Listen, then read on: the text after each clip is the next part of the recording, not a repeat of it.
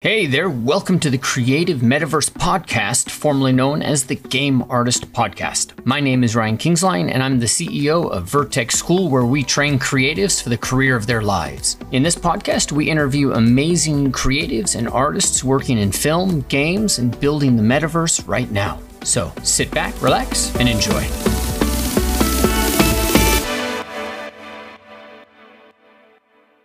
Before I turn you over to the podcast, I just want to remind you that this podcast is made possible because of Game Art Institute.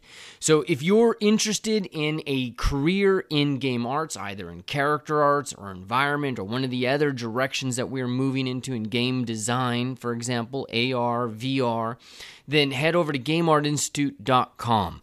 The specialty, the thing that we really focus on there and that's really important is that we pick up where almost all traditional schooling fails. We pick up where it really matters when you're trying to get that job, right? Now, you may have gone to school, you may know somebody who's gone to school and they've spent $100,000 and they have been woefully unprepared to get that job in the industry. Because this industry doesn't care if you went to Harvard, they don't care if you know Jimmy Jack, Sally Sue. They care about your work. And that means that you've got to be in a place, in a state, in a way where you are focused on producing the highest quality work that you can possibly produce. That's what we do at the boot camp. You come in, we get focused, and we produce results. So head over to GameArtInstitute.com. You can head over to the um, student work or the alumni page where you can see what our students are doing. That'll give you an idea of what people are producing. And if you're interested, make sure that you apply today so we can get into the uh, phone call with you. And we are looking for students, and uh, we have spots to fill. So make sure you give us a call and I look forward to chatting with you then. All right, now back to the programming. Okay, all right, guys, welcome. I'd like to introduce Shane Olson. Shane, thank you for joining me. Absolutely, no problem. Thanks for having me. Yeah, absolutely. So, um, I wanted to talk. I wanted to bring Shane on here to meet you guys for a couple of different reasons. One of them is that he uh, he's obviously stylized character work worked at Disney. He's kind of lived the the dream, so to speak. And um, so I want to get in, look at the work, see what he's done, see what he did to get there, and, and kind of decode that a little bit for you guys. Uh, and then also he has his own class, and he's learned a lot about the business side of kind of sharing your knowledge, which, as you guys know, is something I am very, very um, focused on with uh, you guys. Even though you're you know boot campers and you're sitting here you're learning this stuff the um, most important thing you can do to get your brand out there get yourself out there is just sharing you know even just brushes you know is so crucial. So uh, shane awesome. Um, tell me let's talk a little bit about how what got you into this? Because you're in the, you know you're down that disney pixar route. What got you into this? Right. So uh, well, the, the story's kind of a long one, but um, uh-huh. I way, way back, you know, i have always been an artist, kind of like uh, most most artists. They've been drawing all their lives, um, and uh, I I was absolutely set on being in the sign industry. So I thought I was going to open a sign shop and do signs back in I guess 1990, 92, something like that. Um, and then I saw an ad in the in the newspaper for a a uh, game tester so I'm like, okay, I could do this on the side. That sounds fun because I'm into games, you know. Um, and I went and I talked to them. This was at Acclaim in Salt Lake City. Uh, but at the time, it was called Sculptured Software, and they did ports of Mortal Kombat to consoles. And I went and talked to them, and it they didn't pay very well, for, very well as far as a game tester goes. But I realized that they hired artists there. I'm like, you guys hire artists to do this stuff? And I'm like, can I talk to one of them? You know? And so uh, they obliged, and they went and grabbed a couple of the artists and they brought him out to talk to me and I was just enamored that they actually uh, had artists as a career, a game career. And I'm like, how do I do this? What do I do? Um, and they're just like, of course, you know, the, the tried and true, go to school and learn this stuff. Well, at the time, there was nothing in Salt Lake City. There was a, th- this was around when Toy Story 1 first came out. Mm-hmm. So uh, I was like, I, uh, there's nothing in Salt Lake that teaches me how to do this stuff. And there was, th- there was nothing like Ryan's online courses to teach me how to do this stuff. And uh, so my my wife at the time, she uh, got a transfer to Seattle with AT and T, and I'm like, hey, there's probably something in Seattle, and there was. There was Art Institute of Seattle. So I was uh, on their guinea pig program. Oh wow! And for for for game learn yeah, for for character animation. Mm. So I was I was studying to be an animator at first. So Yeah. uh, then I started to model my own characters, and it turns out that I like that better. But um, that was in 1997, 98 is when I went to school in Seattle, and I lived there for about seven years. And then I came back here to Utah, and I worked my first job in the game industry at a company called Saffire. And I worked on a game for the Nintendo 64 called Xena Warrior Princess. and it was it was a lot of fun, and I stayed there for for a while, and then then I ended up going back to Acclaim because um, Saffire kind of went on hard times, ran out of money, you know, typical story. Um, and uh, I worked. At, then I went to Acclaim, and it used to be Sculptured Software, so now it's kind of this full circle. And I'm working back at Acclaim, and I'm, like, hey, I made it. I did what you said, and now I'm here. Oh, nice. kind of funny, but uh, yeah, yeah. so, people? Uh, I I didn't. I couldn't remember who I had interviewed with because it had been several years. But uh, it was just kind of ironic, you know. They, and it was the same building, but now it was all kind of run down a little bit. that's great. but uh, you know, but that's a really but then that's a really interesting point to kind of expand on a little bit is just how you learn this stuff you know and back in the olden days the old, all the old school people I mean, pretty much you know self-taught even if you went to art institute you know, Yes, yes. largely self-taught so um, what do you think are some of the key components for people that are looking to kind of grow their skill now what do you think you really have to do to get there Well, it's you know, education is is taking a turn as far as this industry is concerned. hmm Um, it's less about going to school and getting a degree, even though that's nice, especially if you're coming in from overseas. You have easier to get a visa if you have a degree, but uh, portfolio is king. You know, um, it's that's how you get a job. You have to show your skills as an artist. You have to say, "Hey, look, I can do the job that you want me to do." Right. And uh, so that is how you you need to learn as much as you can as far as how to make your portfolio better and learn what you need to know as far as you know what the companies are looking for. hmm and you you know a lot of people don't understand that they're just like well should i do a personal piece should i do a realistic thing should i do this or that it all comes down to what you want to do as an artist in this industry. Do you want to work on call of duty or do you want to work on you know like ratchet and clank or something like that? Right. And it that really defines what education you, should go after you know? Did Um, you did you was there a def, was there a defining point where you knew what you wanted to do? Um, there, kind of. Um, when I first started out, it was kind of, uh, you know, everybody wears all the different hats. So I Mhm. had to do rigging and animation and all that kind of stuff, and I kind of had to learn on the job from from just, um, you know, kind of books like yours. I was actually joking with you the other day, saying I learned ZBrush from from your book, but. Um, that's kind of what you have to do. You just have to search for the the stuff that you need. You know, if you need to learn substance, you got to go find the education and learn it. You know, um, it's I don't know if that's what you're you're kind of after, but uh, it's it all depends on, like I said, what you want to do. But the turning point for me was kind of when you know I was an animator at. I also worked at Incognito after Acclaim. I worked Mhm. at a place called Incognito, and they did um, Twisted Metal. And Twisted Metal is a very uh, realistic game. And I was working on realistic characters, but I was animating them. But what I was doing is I was going home and I was modeling stylized characters on my own,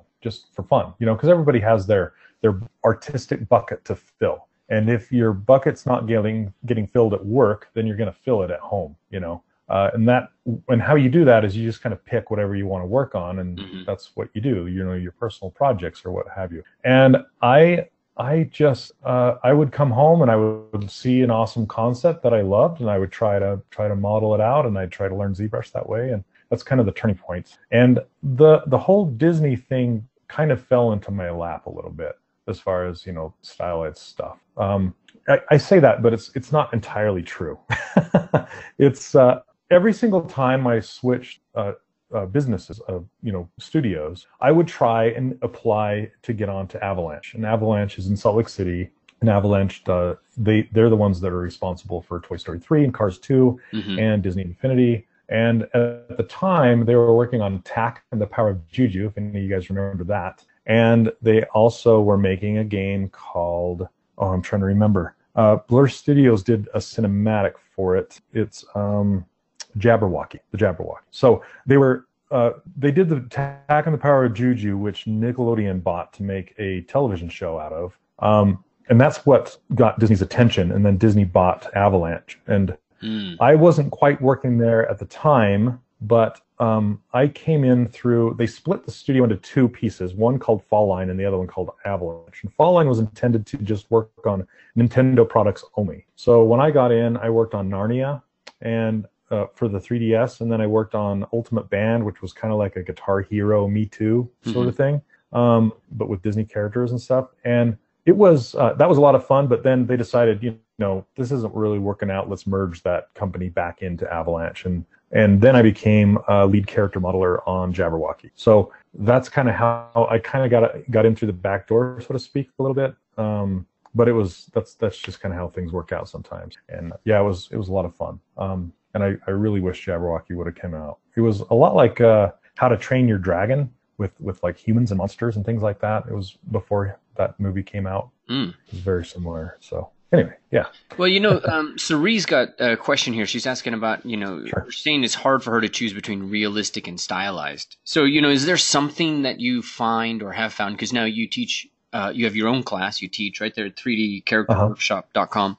Right. And um, is do you find there's like one trait that really defines somebody as, hey, I'm more on the stylized side versus the realistic? Or do you yourself feel like this is something you could go back and forth on? Um, you can go back and forth, and people have. I mean, if you look at uh, like Adam Skutt, he just barely did uh, a talk at the ZBrush Summit, and he used to be, you know, one of the realistic guys. Well, not used to be, he still is. You know, he hasn't lost that at all. But now he's working on Fortnite, which is completely stylized, and it's all about your anatomy knowledge and your knowledge of form and um, just how those things work together. Because a, a solid base foundation for a character can definitely take you both directions. Um, and it's just push. It's like a caricature. So you can either draw a portrait or someone of someone, or you can do a caricature of someone, but they're both based on the same platform, you know, the same solid base. So uh, realistic and stylized kind of boils down to um, how much you like to do textures and how much you like to do realistic textures. Um, and there's there's also realistic textures in the stylized realm, especially in film. Like if you look at uh,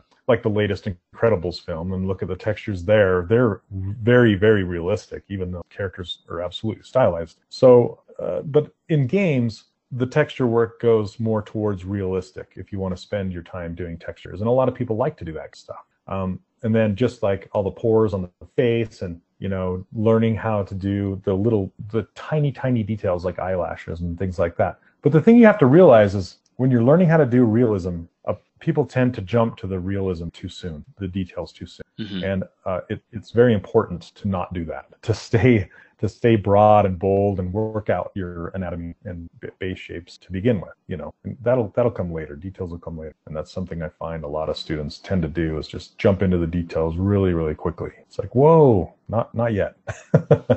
Yeah, I had a uh, a teacher that had a really unfriendly way of saying it. Uh, basically, you can't polish turd. Yep i say that all the time Yeah, and it's like, Yeah, uh, not the friendliest so is are you saying my piece is a turd? Where are we going with this conversation? Thank you for that critique.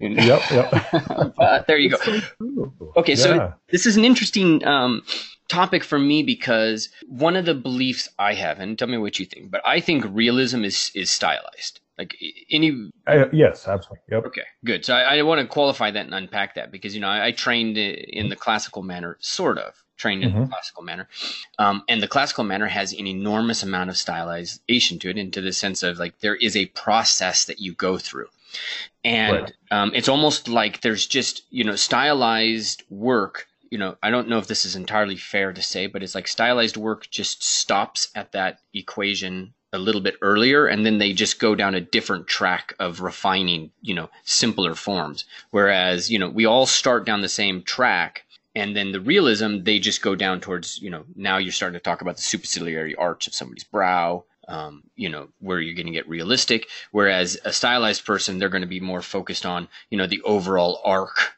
of the of the brow itself and they're looking at just the curve as opposed to the anatomy of itself but they're we're all developing along similar structural stylized lines does that make sense or did i ramble yep yep yep no i it's i totally agree yep so And how just- yeah sorry you, Go ahead. you go you go i'm talking a lot here I was just going to say it's it's kind of like a very a variable, right? It's like how it's almost like a meter. I actually talk about this meter in my course. It's like how how far do you push towards realism? And even realism isn't real, you know, Mm-hmm. like The Witcher, for example Oh yeah. like you said, or or like Uncharted or something like that. Those are very realistic characters, but they're not real uh, because you start going towards the uncanny valley. You know, when you start getting too realistic, and then it just becomes weird. So you always want that a little bit of stylization, a little bit of caricature in there, just enough to push away from that dead on realism because it's never gonna it'll just feel weird so that's that's what i would say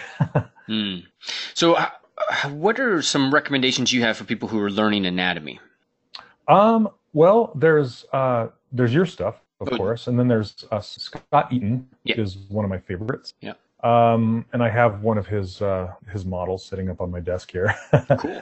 and um, oh, what is the uh, I love I love Proko's stuff. Mm-hmm. If you go to proko.com, he teaches for um, um, figure drawing, but Yeah. the anatomy is solid and it's very it makes a lot of sense. Yeah. So it kind of goes on with it. Um, yeah, that's a, that's about. I mean, there's more. Um, anatomy for sculpting is very good. Yeah, just stuff like that. And I'm I'm I'm trying to put together my own module, but I don't know it well enough as well as you do. I always call you out. I'm like Ryan's gonna kill me if he ever hears me saying this. You know, this neck muscle, whatever it's called. you know that kind of stuff nice. That's, during my live streams. Yeah. That's great. Mm-hmm. So, okay, well, what are some of the common mistakes that people make when they go into creating stylized work? What are some of the like the just the big no-nos that really, you know, show off that you're kind of, you know, you're thinking about this wrong?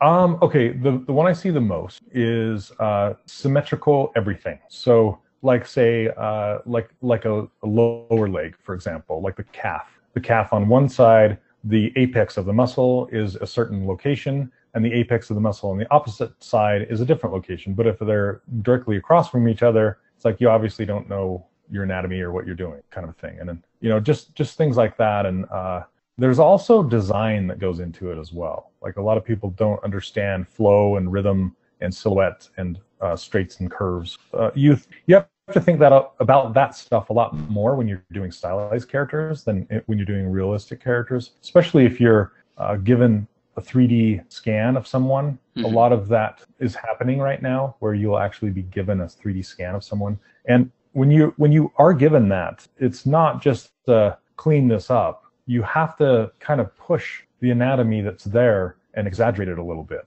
uh, because otherwise it's not going to read on the screen. You know, it's not going to. So it's not just it's it's cheating just to speed you up, but it's not cheating in the way of you you don't have to know anatomy. You know what I mean? Mhm. so um, that's but that's mostly what I see a lot of is just uh, like not knowing where the clavicle lives. Uh, I see that a lot, you know, just like where it connects, and uh, that that gets. And then hands are the worst. So a lot of times, in in my opinion, a hand is a character unto itself, Yeah, oh man. and a lot of people just try and just kind of scoot past it. You know, it's kind of like drawing when you first start drawing you like hide them behind your back or put them in your pockets or whatever but when you're when you're sculpting you can't you can't do that you, they're out there on display and if you don't know how if you don't know how a hand is built then you're going to see it and if the it, usually they make the fingers too skinny or too short or the Mhm. palm too giant you know or the thumb in the wrong place or not angled properly uh, those are those are kind of the common mistakes that happen, and that's what's kind of driving me to make this uh, stylized anatomy module that I'm working on right now. good It's like, oh, we got to fix this. yeah. I, you guys, let me know. Let uh, Shane know if you think that'd be valuable. But I do think that one of the big gaps that we have in this industry is that nobody's gone and made the mental bridge from anatomy to um, to aesthetic form. And you know, how Yes. do you how do you take a bicep and you turn a bicep into a curve of an arm, right? Because like if we're looking at your characters, uh, there's Woody in the background. You know, Oh, right. how Are does a you guys bicep? staring at this while I'm talking? Yeah, yeah. Yeah, yeah, yeah. And on stylized characters like this, but you can see that there's not a lot of anatomy happening here, like in Woody's arm right Yeah. here. Yeah, I see it off on the Um, left hand side of the screen if you're watching this live. But otherwise, we're just talking about a pose where Audie's or Audie. I just said my son, my son's name, where Nice. Woody's tipping his hat and he's got his his arm crooked. So uh, yeah, so you can see that it's just it it tapers from the elbow down to the wrist, and there's not really you know, all the forearm anatomy happening in here. And a lot of people, that, that is another mistake that a lot of people will make is they'll think that they have to put the anatomy in there to make it actually function. Mm-hmm. And, you know, this, like Randall's arms here are very, very straight. They're almost like toothpicks. You know, they're just square and straight. But the hands are based on anatomy. I mean, they have to function and they work a certain way. Uh, particularly with Infinity, we we uh, did make sure the shoulders were in place and those uh, line breaks happen between between the deltoids and the the bicep and tricep. So there's a solid line, and then we would not only define the the the pecs, but we'd also define the rib cage on a lot of these too. And it depends on how they would bend and stuff like that. But um, and then sometimes the knees. But you can see how tapered they are, and they're not broken up. You know, like Mike's leg here is just straight, just goes straight down, Mm-hmm. and you know. The only time you would see it bend is when he would actually bend his leg. So there's just little things like that. And that was kind of a struggle for us. Like, how much anatomy do we put into these things? And it also depends on the character, too. you know? Right. like a, a realistic, you know, from an action film would have more anatomy in it than say, you know, like like the the duck here, or I should, I should, I should say the platypus, not the duck. Yes. anyway, yeah, get that wrong. But um, and when you when you look at um, early, like later on, we did Marvel and we did all the Lucas stuff. Mhm. We we had way more anatomy introduced. Like if you look at uh, Maui here, see you can see a lot more anatomy in here. You see the elbow, Um, but we you see the the flexor group Mhm. of the forearm, you see the extensor group. Right, Yeah. right, all that. Stuff. You don't Even see like, the uh, sternocleidomastoid mastoid though. Yeah, that's uh, well, he's kind of a heavy dude too.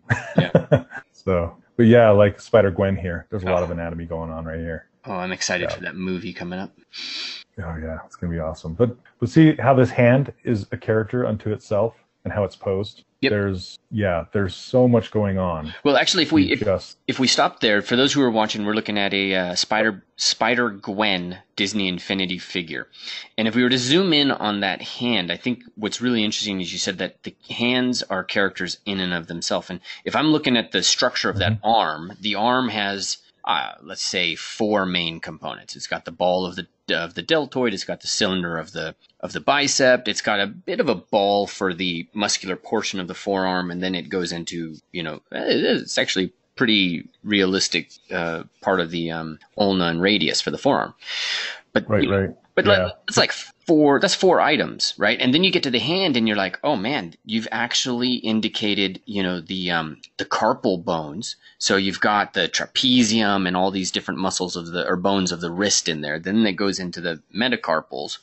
You know, there's multiple elements going Yeah. on in that hand um, alone. yeah, it has all that stuff. yeah. All that stuff. And you've got to put that and gesture. you'll notice you'll notice that we omitted this knuckle okay. from all of the hands. You did, So yeah. all of the hands only have, yeah, and that just stylizes it even one step further. You know, they're just all, and then the thumb just has the one instead of this. You know, it, it sometimes we make it apparent, like in this bend here, you know, that it's actually there, but only only in some instances. But like the fingers, they don't have, they only have the one. So, but this is also what I'm talking about here on this arm. The inside of the arm is like, you can see it, um, or blue. I Thought I switched to red.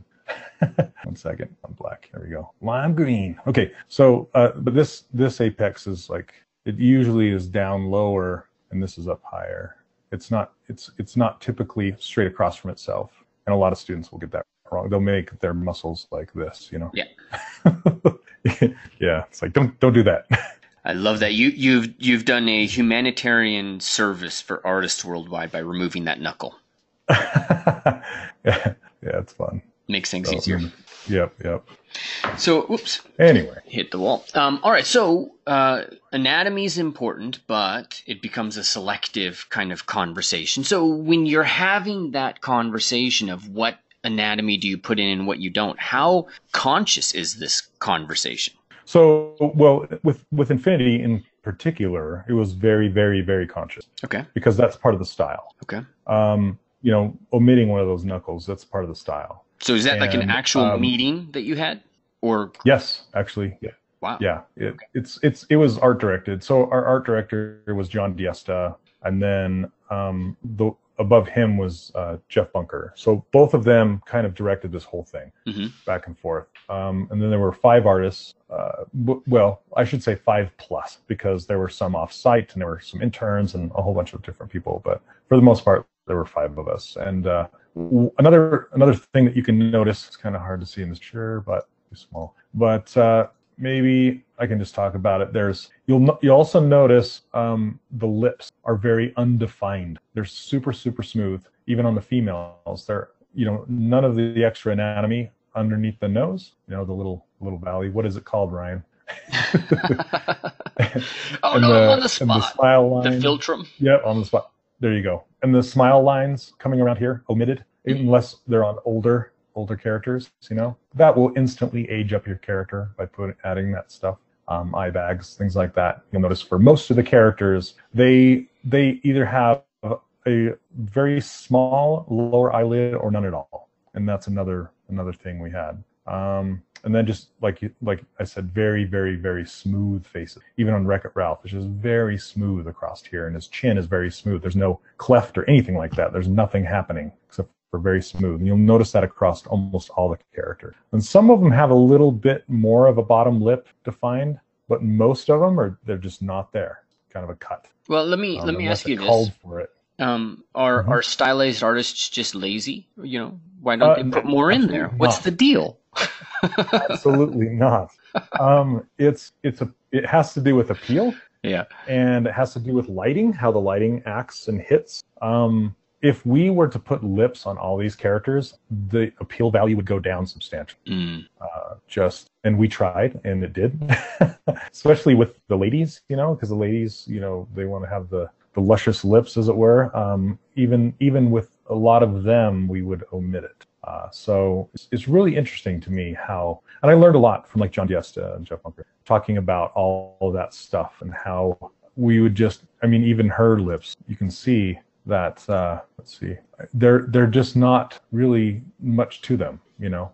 Uh, you, but you still have the the shadow breaks and the cheekbones and the nice face and stuff like that. But there's not much ear anatomy. It's just kind of you know the the typical cartoon stylized thing. Um, and then the the hair is is I don't even know how you'd call it. Very geometric, hmm you know, chunky. We call it chunky hair, and uh, that's that's part of the stylization that we would do too.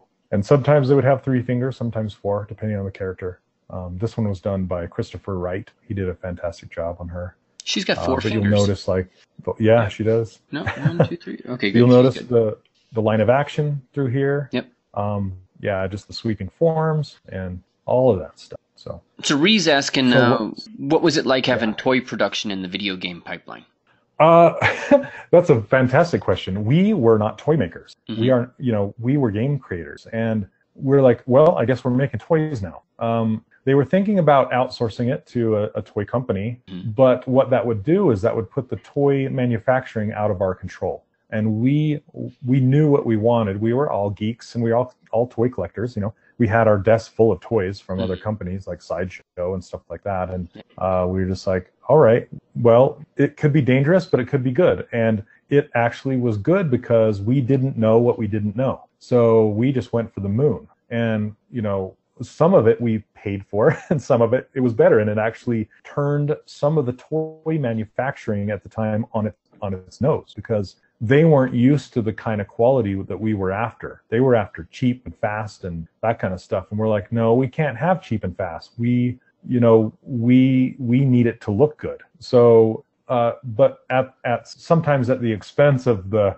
the quality of the toy meaning for example helen her head her neck being this size her her head would get broken off in kids hands very easily so you know we didn't know what we didn't know until it was too late uh, so so she shipped this way and her head would come off easily and so would violet's head um, until we did an we actually were uh, we could do running changes where we could say oh we better attach her hair to the back back Mm. in the toy manufacturing. So we did that and then so later renditions of it weren't as uh, as weak as far as coming apart. So then we learned stuff. That's how we would do it and we'd just fix it. So um yeah it was it was a very interesting time and we were even so uh so interested in the toy quality that John Diesta and Jeff Bunker and Chris Wright, all three of them went out to China to oversee the manufacturing process to make sure it was good. Because for some reason, they like to not line up the eyes correctly, and they would be either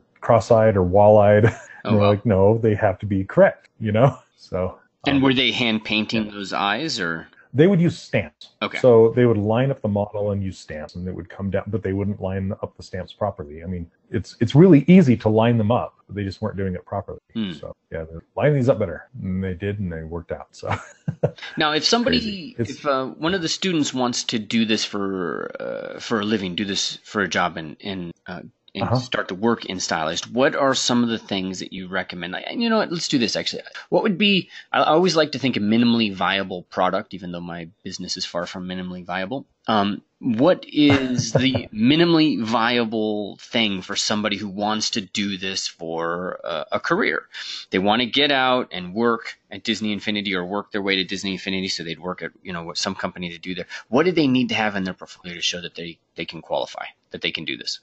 Uh, no, it's a great question. Um, there, it depends on where you want to go with stylized characters. You can go into illustration, you can go into games or film, or even collectibles like mm-hmm. this. So first of all, you need to kind of make up your mind as far as where you want to position yourself in the right. industry. Um, then if that's if it say say you wanted to be in collectibles, then you would need to start thinking about manufacturing and how these things get manufactured and how they get molded and you would want to start to learn how to uh, be able to split your model apart and get it keyed and things like that. And the benefit to that is you only need to know how to make a high res character inside of, say, ZBrush. Uh, you don't need to know how to do a low res character for games or film or anything like that. But if you want to take your character into a game or a film or a television show, you'll need to know how to retopologize your character and how to uh, bake the maps from one character to the other. And when I say one character to the other, I mean the high resolution character to the low resolution. And that is something you absolutely need to show in your portfolio because if you don't, uh, just ask Gavin Golden from Insomniac Games.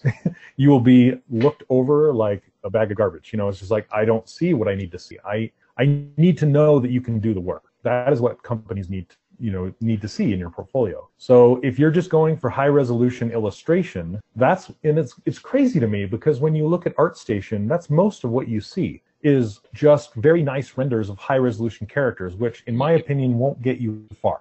Yeah. It will only get you likes on ArtStation, which is fine, but it won't get you work. So if you're going into illustration, which is a very narrow portion of the industry, that's fine and that will get you there. But if you're going into collectibles or you're going into games, that will not get you. You have to do, you know, show the splitting and the keying, or you have to show the the low resolution character. So I hope that answered your question. yeah, it does. And uh, do you have any examples? Anything you'd recommend? You know, portfolios that you think really shine for that kind of thing? Um, oh, I Not to put you on the spot. To, yeah, I'd have to kind of go dig. Uh, there are there are several. Um, if we look at your portfolio, Okay, yeah, mine is not really set up for that. Mm-hmm. Um, this this is probably the closest one. This is the character that I walk you through in my course. Um, but this is a really nice way of showing off a game characters with Marmoset Toolbag viewer. Mm-hmm. And you can you can spin around the character like this, and it's lit very well lit. And this is a low resolution character ready for a game. So you can click on this right here, and uh, yeah, somebody said it reminds me of a game I used to play. It is actually a, a, fan art of from No One Lives Forever. That's what it's from. So, and what you'll want to show is very, very clean topology, very low resolution with the maps that that you, you need to show that your maps are actually working. I didn't mean. Um, I meant to show like uh, your your gloss maps and your reflectivity maps. Mm-hmm. Um, this is all the stuff that they want to see your your uh, color and then everything together of course. So yep no one lives forever. That's what it's from. And then you can also swing the light around in this uh, but it's it's really fun to see how far you can push the low resolution models. Hmm. so how big is the map? The map is 4k for the entire figure not including the gun. Got it. And that's that's pretty typical for the industry. Um, it's sometimes when you get into film and stuff you'll hear the word UDIM and UDIM is basically your character cut into several different quadrants, and it depends on how big the character, how many UDIMs you get. I'm not, I've never worked in film, so I don't know that side of the uh, industry as much, but uh, this is just one 4K that way. So, and then you want you of course want to show your final renders. This is a KeyShot render, and then the uh, original concept was done by Josh Black. So, so how? Yeah, this this. Go ahead. I was gonna say, uh, students always ask the question like, "Can I just work from other people? Do I have to get permission?" What's your line on that? Oh, that that is something I tell my students. You absolutely should get permission if you can. Mm-hmm. Um, I I it's it's it's a nod to the original artist, and usually they're excited if you say, "Hey, I love your art. Would you mind if I modeled this up?" And then you can send it to them on your way and say, "Hey, this is kind of where I'm at. What do you think?" And nine times out of ten, they'll give you some feedback kind of like an art director situation, uh, unless your model completely sucks, which happens. And then sometimes they won't respond um, because they they're trying to be nice and they don't know know what to say. So uh, you'll you'll just get into that sometimes. I get into it too. Sometimes I'm just like, oh, I don't, you know, this will this is going to take me a while to respond to this. Um, but anyway, it's just a it's just very very healthy to do to get the original artist's um, permission to do to that. Like this one, I did during my live streams, this one, and you'll notice I always call them out every single image that I do. You know, it's modeled and rendered by me, but that's based on a concept by Johannes Hoge. So yeah, it's just, and when you do stuff like that and you reach out, there's a good possibility that they will share it on their networks as well if they like what you what you've done and you you know you're doing them a, a service instead of you know if, if your model's good. So um, anyway, this is one of my streams. I'm talking. I'm barely blocking this character out. So I like to put stuff like that on here too, just to say, hey, this is my work in progress stuff. So Anyway, this is not a game character. This is just a render. Okay. And uh, go ahead. So I was gonna, um, I want to talk a little bit about the job and uh, sure. the job of doing this. So you said that you can go in the collectibles, then you don't have to learn the low res, or you go into the stylized games and things like that. So um, if somebody wants to be, a, if they want to work in the stylized game, uh, if they want to work in stylized game artists, like let's just say be a character artist, uh, sure. you're you're saying they've got to produce the work, right? This industry, they don't they don't care if you went to Harvard. You know, you, you got to show you can do the work. Right. Right. Um, and so, what are your what's your feeling on the sustainability of this job? Um, is there any kind of age restrictions or limitations, or you know, this job in general, um, and getting into it as a career choice? What are, what's your feeling on right. now? You know, because we've grown in this industry quite a bit, and and I like to tell people that uh, uh-huh. you know it's a, it can be a competitive landscape. But you know, I was just looking back through several of my artists and it uh, in my boot camps and you know, core all these guys, character artists you know they're getting mm-hmm. jobs mm-hmm. right right so uh, just be be very very flexible and be willing to to move if you need to um, i've been lucky somewhat. So i've worked at six different studios during my career which is a lot. And it's kind of like the film industry or even the music industry. If you're not putting out the hits you're playing bars right? So there's the the industry is very up and down as far as success. And no no uh, company is safe. I mean, for example, Disney. I worked for Disney for 10 years, which is kind of unheard of in this industry, um, until it until it went and got bought by Warner Brothers. And I could have stayed if I wanted to at Warner Brothers, but I chose to do something else just because I wanted to wanted to have something different. But and sometimes that those choices are up to you too. And you'll you'll also notice there's a lot of uh, you know news coming out of companies that are closing, like Telltale Games. Yep, Telltale Games just closed, and so mm-hmm. did uh, oh, what's the other one? Anyway, they're yeah, it's just it's it's a rock star industry. You know, it's it's you have to be flexible, you have to be willing to move, you have to be um, willing to kind of change your portfolio based on where you're trying to apply as well, right? So uh, you you can see. I mean, most of this is stylized in my portfolio. I have stuff that I have not posted on here because I want my portfolio to look very stylized and people look at this and say, "Oh, hey, I can see what you do. This is your stuff." If I had, if I started to propagate some other things in here that were more realistic, people might go, "Ah, you know, I don't know where you're at or where you're coming from." So, um, w- but what I was going to say is, it's a little easier when you're in a place like Austin, Texas, or LA, where the studio density is higher. So, if you were to get laid off or you know let go or something like that you could move maybe just in the same city or the city away,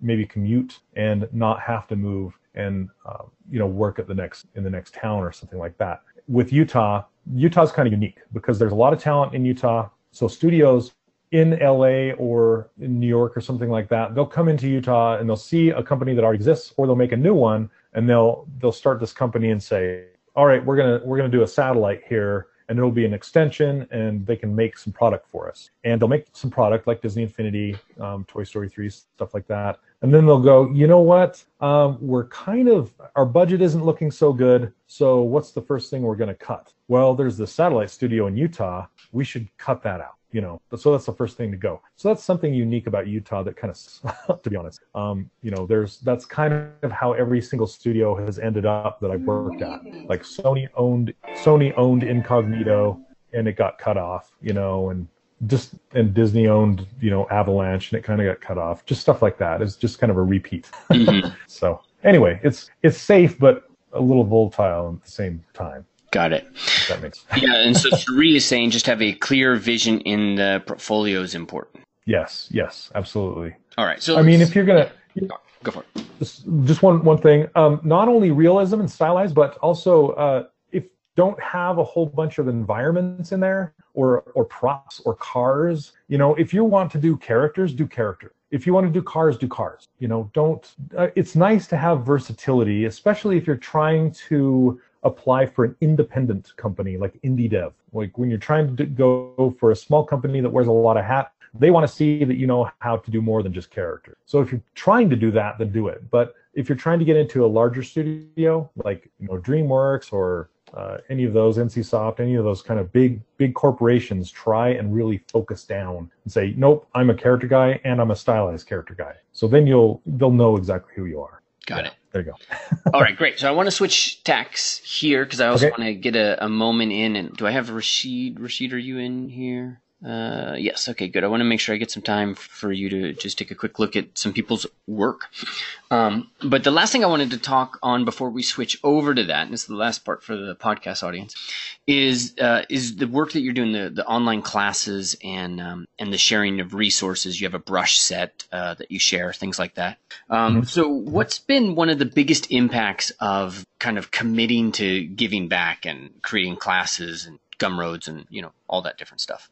Ah, so yeah, it's it's interesting because when I started, I was just looking for some extra income on the side, mm-hmm. and digital digital tutors reached out to me yeah. when they were digital tutors. Now they're plural Pluralsight. Yeah. Uh, and they're just like, hey, can you do a couple tutorials or whatever? And I'm like, yeah, sure, I'll try it. You know, and uh, I really really enjoyed it. So I made like four or five for them, and I realized, hey, you know what? I I could probably do this on my own and have more control. Mm-hmm. Uh, because one thing they did was they didn't like accidents. They didn't like seeing me make mistakes. Yeah. And I thought that was a disservice to the students. Right. Um, I wanted to show students how I could get out of the hole that I dug myself into. I think that's more, you know, most important. Um, it's like if, because you're inevitably going to get stuck somewhere, somehow. And if I can get stuck and I show you the way out, then I'm going to show you the way out too. Right. So um, I wanted that control and I wanted to be able to get myself out of the holes that I'd created. So um, that that's when I first made my Gumroad. I have one Gumroad course that is uh, it's like a frog. Hold on a second. Gumroad. I did. I it's been up for a while. So let's see. So it's just this thing, twenty bucks. This little. I, I made it a long time ago. I think it's been out now for like four years or so, mm-hmm. maybe more but people enjoyed this. I really liked just making this frog, you know, and I I enjoyed that too. But I'm like, you know, I think it's I I think I can go bigger, and I want to put something together that I could give people that's kind of like that would show them the entire process. Um, the frog is just kind of like I was I was tired of showing this is how you make this character. This is how you make this character. You know, even though I show you as an example with this Kate character, I use her as an example as I walk you through it, but I I don't have my students make her. I'm just showing you how to do it with her, if that makes sense. Mm-hmm. I want you to make your own character. Um, so I decided to just put together a course that walks you through it step by step, A to Z. You know. Um, and what's and, that? Uh, uh, what's that and, done uh, for you in the industry? Like, has it changed your profile? Has it helped you get jobs or any of that stuff?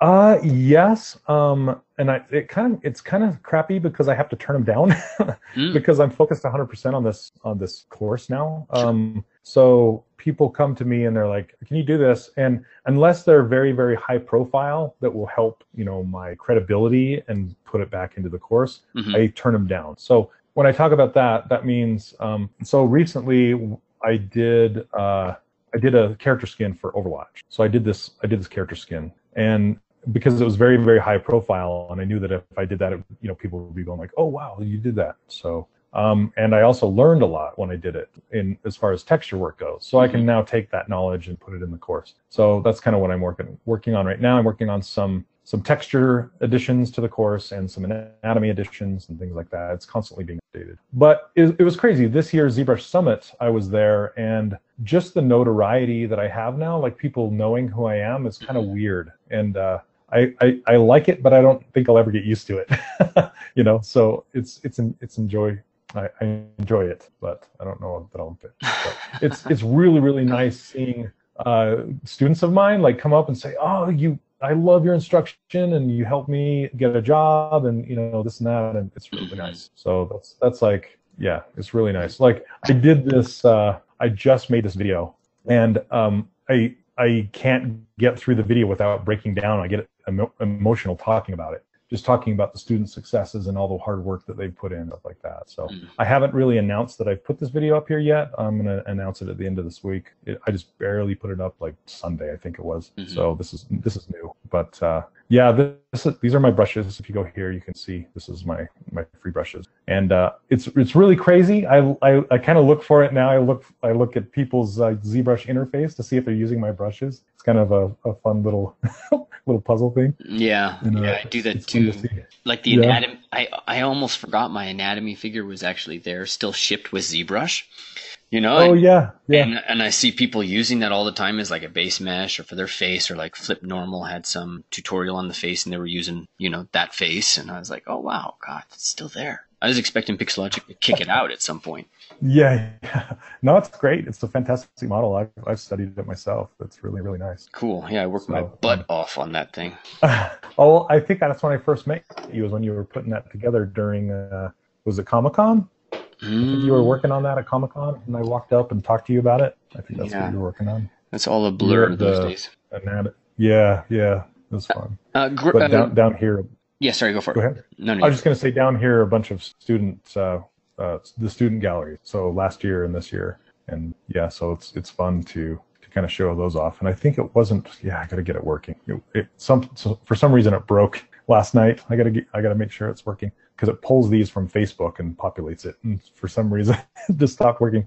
Nice. So, anyway. All right. Well, yeah. um, Gregory had a question, and uh, I'm going to read this in 2 uh-huh. parts. Uh, in creating okay. content for children, how do you balance the character theme? Uh-huh. So he was referencing uh, Venom, you know, because it's okay. dark and grisly. Mm-hmm. So how are you right. making that suitable for children? Uh, well, if you see if you see this Venom, now this wasn't designed by me; it was only modeled by me, and mm-hmm. then somebody else actually posed him. But um, basically, just making the shapes big and bold, even though they're pointy teeth and things like that. He's not he's not really that scary. I mean, he is, but um, he's kind of the the size of Hulk, and um, he just has big, bold design shapes like the spider on and stuff like that. But that's kind of the biggest thing is to take away all that, you know, the slimy detail that Venom usually has, you know, all that yucky crap, mm-hmm. and just kind of clean him up, made him, made him smooth and made him uh, a bit relatable. Also, during the animations, when you're playing as Venom, he's just really fun to play as, and he doesn't do like dark animation, like anything like that. He's just kind of uh, just one of the Avenger kind of guys, you know, just running around doing his thing. So um, I yeah, I don't really know what to say other than that as far as just big bold shapes and simplify and and make him not so crazy, you know. Yeah. And you you'll notice he only has three fingers and they're he doesn't have any nails. It's just his fingers are sharp, you know. And then everybody said he kind of looks like a rat because he has these big two big front teeth. Oh yeah, now I see it. Uh oh. Once you yeah, see it, yeah, that's it. Uh, yep, yep, yep. but uh, it's it's crazy because it got yeah, Scary Bunny. But it got the uh, it got the attention of like J. Scott Campbell. Um, you know, this design really really stands out because I don't think Venom's ever been done this way. If you see, you know, Venom like in the brand new movie that just came out or on mm. comic book covers, he's really just a blob with teeth, you know, in this gigantic tongue. So um, yeah, this was uh, I'm trying to remember his name. I keep saying Umberto Ram- Ramos from Mexico. He was in town visiting with us, um, and he kind of helped John Diaz to come up with this design. He just kind of sketched him out on a napkin. He's like, "What if you do something like this?" And then John took it and kind of pushed it further. Nice. Um, so yeah, every every one of these characters has a story. It's really cool. All right, well, let's but, get uh, ourselves looking at um, yeah. at some artwork. But last minute uh, notes for the um, for the podcast audience, people later on. What uh, one of the things I like to do, and this is it drives what I do at the boot camp, is I have this belief that you know uh-huh. it's, it's the primary job we have isn't necessarily to become great artists because for me that's like that's like the last frontier. It's like you know you could spend your life there. Mm-hmm. Um, but what are the things that um, help people? Like there are things that help people get a job. There are triggers that say you're a professional, and there's triggers that say that you're an amateur. So I'll, uh-huh. I'll, i want to end this on just a little note of like, what are two triggers that tell you somebody is not quite pro enough for the job yet? What are two distinct triggers when you look at their work and you're like, yeah, you're not there yet?